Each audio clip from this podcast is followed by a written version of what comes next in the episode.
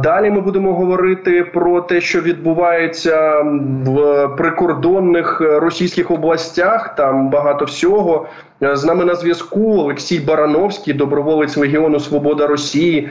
Пане Олексію, вітаю вас в ефірі. Слава Україні! Героям слава доброго дня!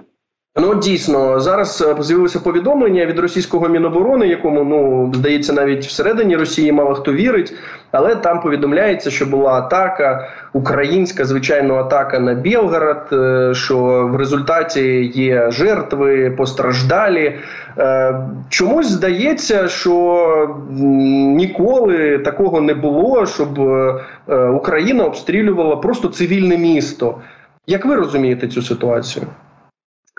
А, знаете, тут в некотором смысле российская пропаганда начинает работать на упреждение, в том числе против как раз-таки Легиона Свободы России, потому что а, вот э, вчера было достаточно громкое такое заявление Легиона, которое разошлось по всем СМИ, в том числе по российским значит, пабликам, о том, что Легион значит, объявляет такой, ну, что называется, более ну, не крестовый поход, я не знаю, в общем, поход против путинского режима именно на территорию Белгородской области, но с применением, значит, э, широким применением беспилотных систем.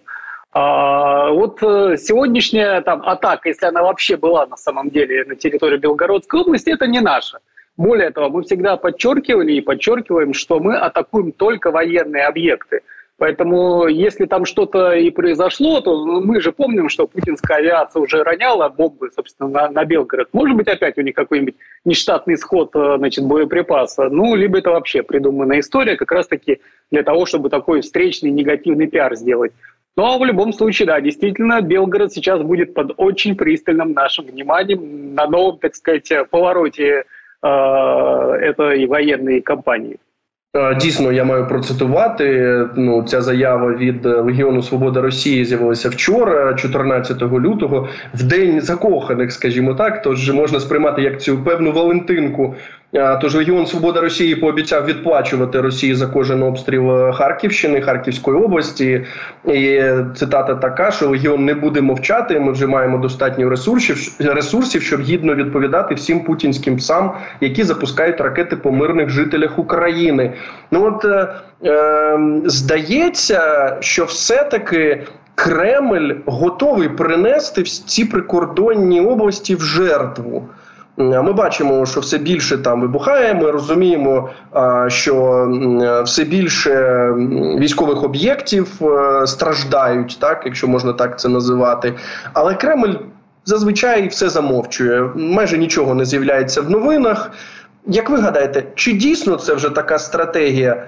Ну що з тими прикордонними областями? Ну не буде, хай не буде. Понимаете, Путин приносит в жертву не только прикордонные области, собственно, всю страну, все население он приносит в жертву своим политическим авантюрам, военно-политическим.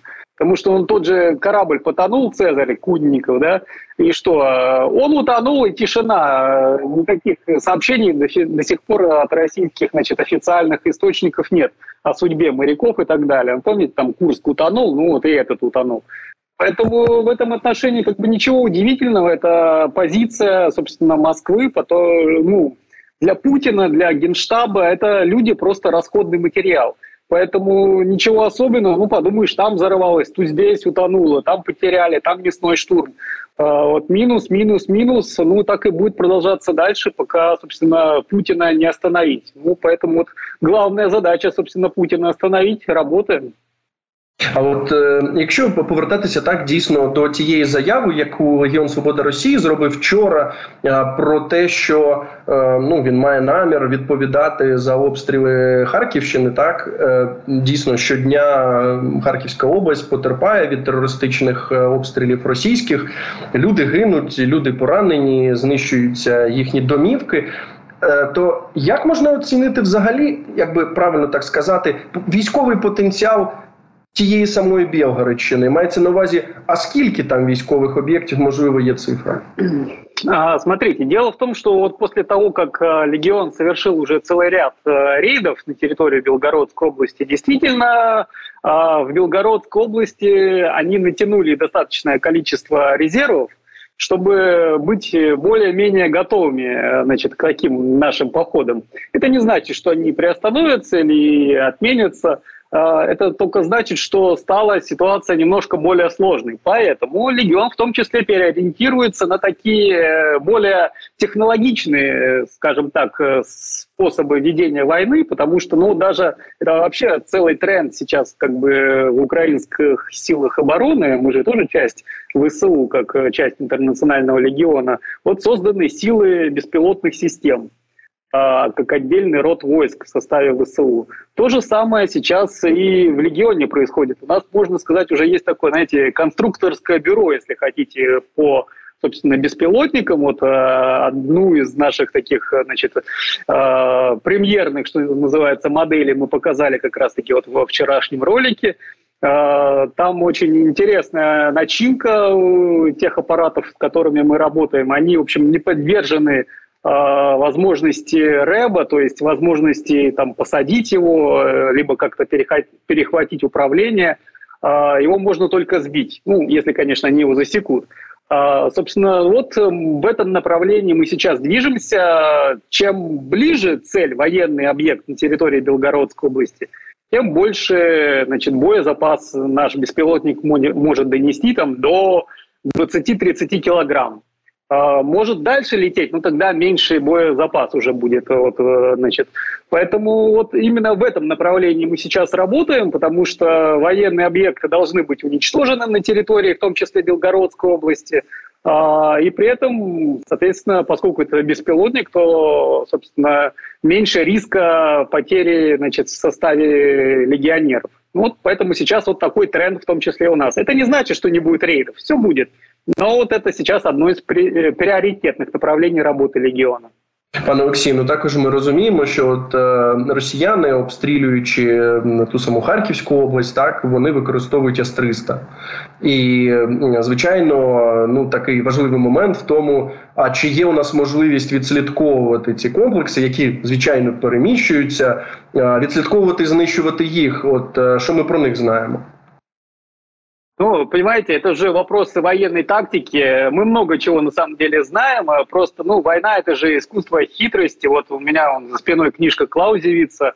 Тоже есть что почерпнуть. Э, поэтому, ну, мы работаем в разных направлениях. Э, и у нас очень достаточно сильные такие э, аэроразведка подразделения. И вот сейчас это, я повторюсь, это наиболее такое важное направление в приложении силы легиона – ну, самые интересные, громкие случаи еще впереди. Мы сейчас вот как раз-таки работаем над тем, чтобы попасть в новости уже, знаете, с более такими серьезными достижениями. Ну, ми чекаємо на хороші новини. Звичайно, не тут не треба їх анонсувати. Це взагалі нікому не потрібно. Вже за результатами е, вашої операції будемо говорити і будемо звичайно радіти цьому. Е, одночасно з цим у нас багато хороших новин з території Росії. Е, от е, є повідомлення про те, що сьогодні горіла нафтова база в Курську. І самі росіяни навіть підтвердили: дивіться, прилетіли безпілотники, атакували. Ось воно горить. Ось ось вам відео. Вчора, ну крім корабля, це окремо, це не територія Росії, це територія України. Була в Москві. Ми побачили так, е, е, що було цей е, на заводі, де міги виробляють, щось загорілося. НПЗ в Капотні, це взагалі Москва, великий нафтопереробний завод. Він горів. Е, з'явилося повідомлення про те, що в бійську це досить далеко від кордону. Так е, на одному з військових підприємств знову загорілося. Я розумію, що у вас на території Росії залишаються, ну можливо, навіть не агенти, а просто люди, з якими ви можете спілкуватися. Е, чи вони вам можуть повідомляти, а які є наслідки цих атак?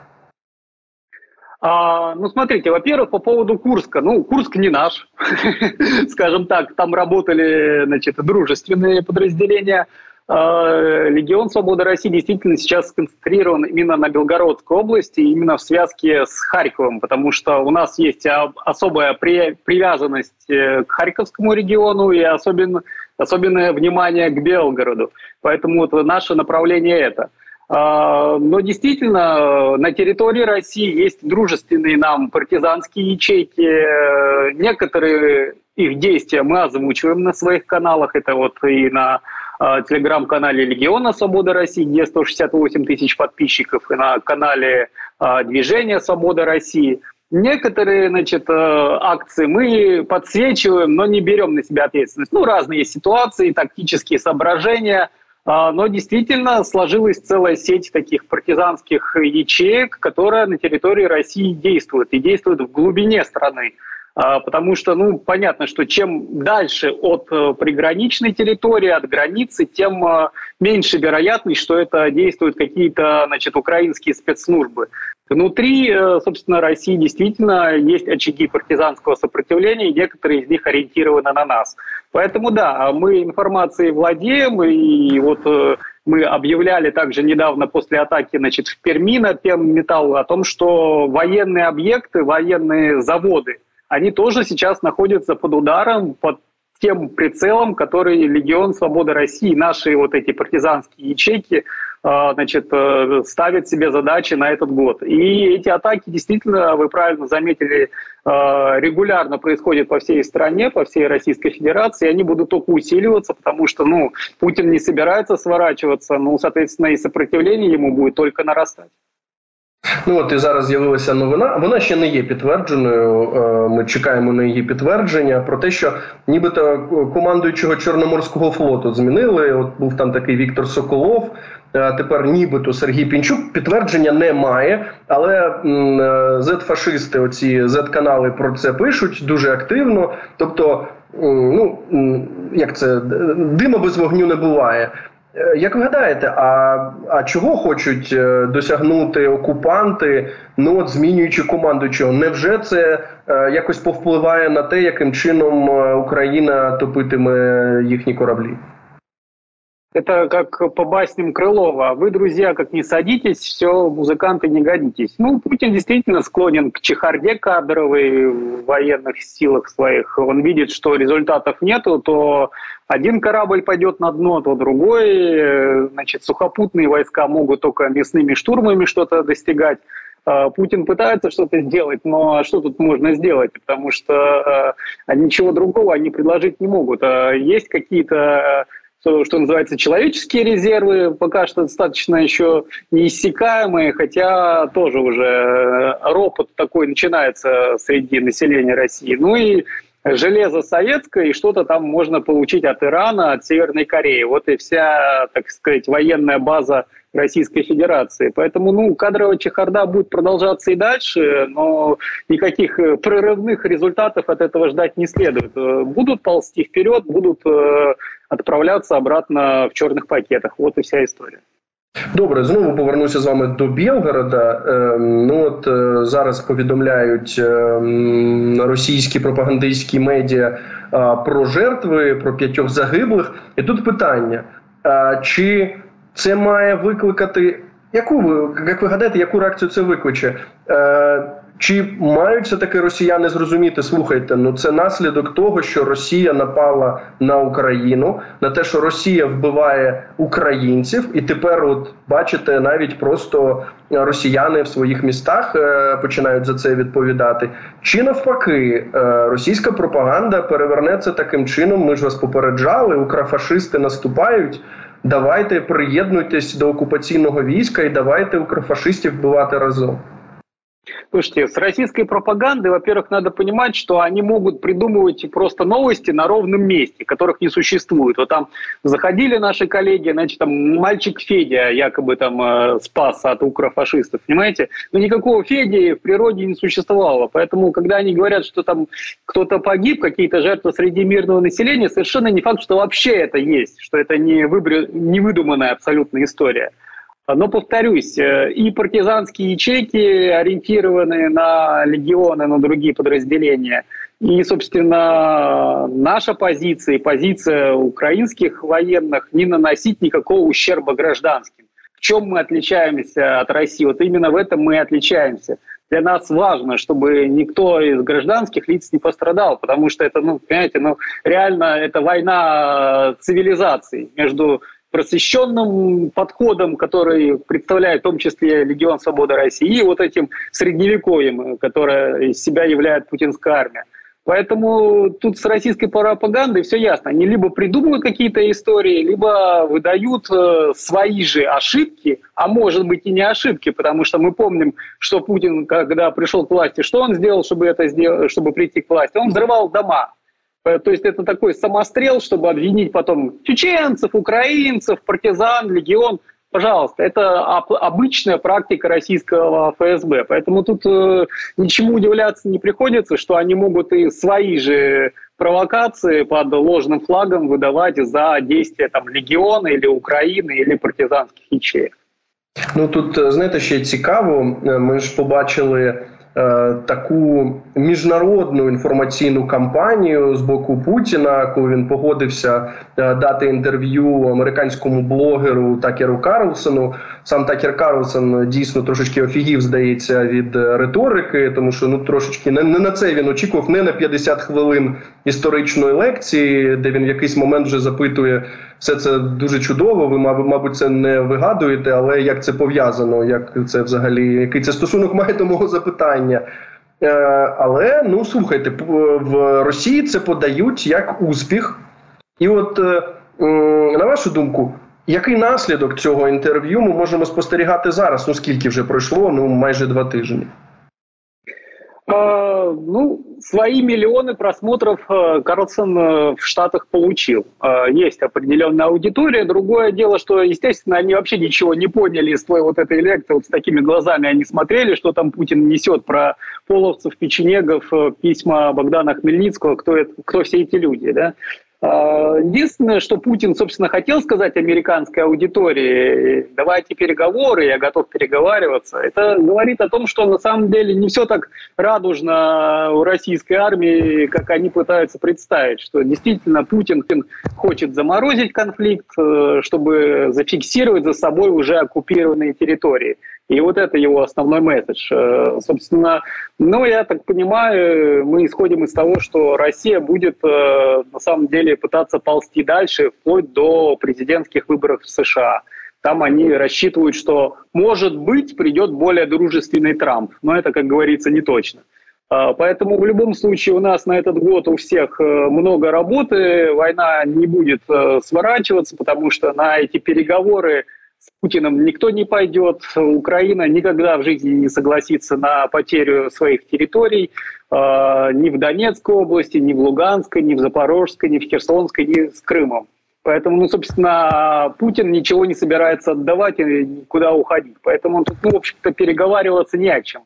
А, он месседж послал в Штаты, но как бы все дальше будет продолжаться, как и идет. Единственное, что мы, конечно, очень хотим и рассчитываем на продолжение и расширение поддержки со стороны и Соединенных Штатов Америки, и других э, стран коалиции Рамштайна, потому что Украине нужно больше оружия, тогда Путина можно будет не только остановить, но и выкинуть за территорию Украины. Ну, у нас є сподівання деякі на наших європейських е, партнерів. Звичайно, що вони не зможуть компенсувати те, що мають Сполучені Штати Америки. От зараз президент Зеленський їде в Європу там. Е, матиме зустрічі із канцлером Шольцем і з президентом Макроном. Повідомляється, що можуть бути підписані е, певні е, договори так про безпеку, про гарантії безпеки. Ми подивимося, поки що немає результатів. Тут от ще таке питання. Ми пам'ятаємо, що коли там за пару місяців так будуть перевибори Путіна. Ні в кого не було ілюзій, що там якісь інші кандидати, що хтось може інший перемогти. Ну коротше кажучи, цього точно не станеться. Але є дуже дивна поведінка Кремля. Е, коли е, ну от з'являються нібито такі технічні кандидати, чи це як його звати Борис Надєждін, ну тобто навколо нього об'єдналися певні е, так звані опозиційні сили, але знову ж ніхто не вірив в те, що ну там більше 2-5% він набере. Е, і це був би також показник. Ну, дивіться, вас там 2-5%, а нас, типу, путінців 95%, хто ви такі. Але чомусь ні цьому Надєждіну, ні до того е, журналістці на прізвище Дунцова, якщо не помиляюся, так не дозволили навіть брати участь у виборах. А чого так боїться Кремль? Е, в чому може бути невпевненість? Ну, может быть, это не то, что боится, а так на всякий случай перестраховывается. Потому что, ну вот, видите, четыре кандидата есть, а зачем нам еще кто-то? А, причем это не обязательно идет от самого Путина, это, скорее всего, его окружение, администрация президента в лице Кириенко там как бы перестраховывается. Им-то нужно что? Им нужна только явка. А, чтобы показать, что действительно вот э, народ в едином порыве, как вы правильно сказали, там 90% и там 1% отчепенцев. А вдруг там Надеждин соберет действительно не полтора процента, а три с половиной или пять? Это уже как-то так не совсем единогласно получается.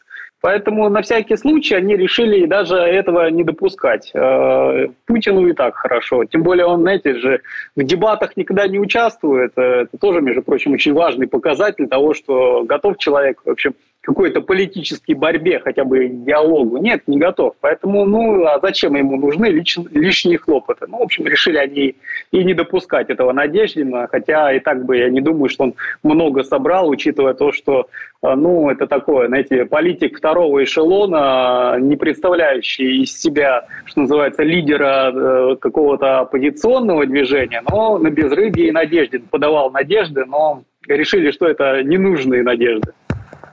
Е, зрозумів вас. Ну от а е, серед тих, хто е, залишається в Росії, серед тих, хто не погоджується з діями путінського режиму, а що вони будуть робити на виборах? Просто проігнорують. Ну, существует идея выйти всем оппозиционно настроенным гражданам в 12 часов дня к избирательным участкам, там уже дальше разнятся мнения заходить на эти участки, голосовать за кого бы то ни было, кроме Путина, не заходить, или это такой своего рода флешмоб или несанкционированный митинг получится. Но, если честно, это все ну, мертвому припарка, мертвому Путину, понимаете? Потому что, ну, а и что? Ну, вышли, постояли, показали, что ну, а, ну вот сколько-то нас есть, и что? И ничего. Более того, там полиция начнет винтить наверняка этих людей, то есть пополнять картотеки несогласных, да, Э, заводить какие-то, возможно, уголовные дела или административные дела. Э, ну, то есть, как бы, на самом деле, никакой э, площади для публичной политики, для какой-то мирной акции протеста в России нет. Они абсолютно бессмысленны. Единственное, что возможно, это действительно уходить в подполье, либо присоединяться к партизанскому движению, либо присоединяться вот к Легиону Свободы России. Ну, понятно, что это путь не для всех, это для самых мужественных, для самых сильных, но э, ведь возможно поддержка и другого рода, там, через криптокошельки, например, поддержка финансовая, нам очень нужна. Это вот тоже есть реквизиты и на сайте, и на телеграм-канале Легиона. А, то есть есть возможности поддерживать, есть фонд 2402, э, который работает с Легионом. То есть э, нужна поддержка тем, кто готов бороться с Путиным силовыми методами.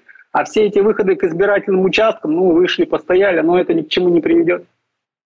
Е, розумію, про що ви пане Олексію. Дуже дякую вам е, за цю розмову. Дякую за те, що ви робите. Олексій Барановський, доброволець Легіону Свобода Росії, був з нами на зв'язку. Ми почали звичайно з розмови про те, що прилетіло по Білгороду. Російські пропагандисти стверджують, що це звичайно були ж росій... українські звичайно ракети.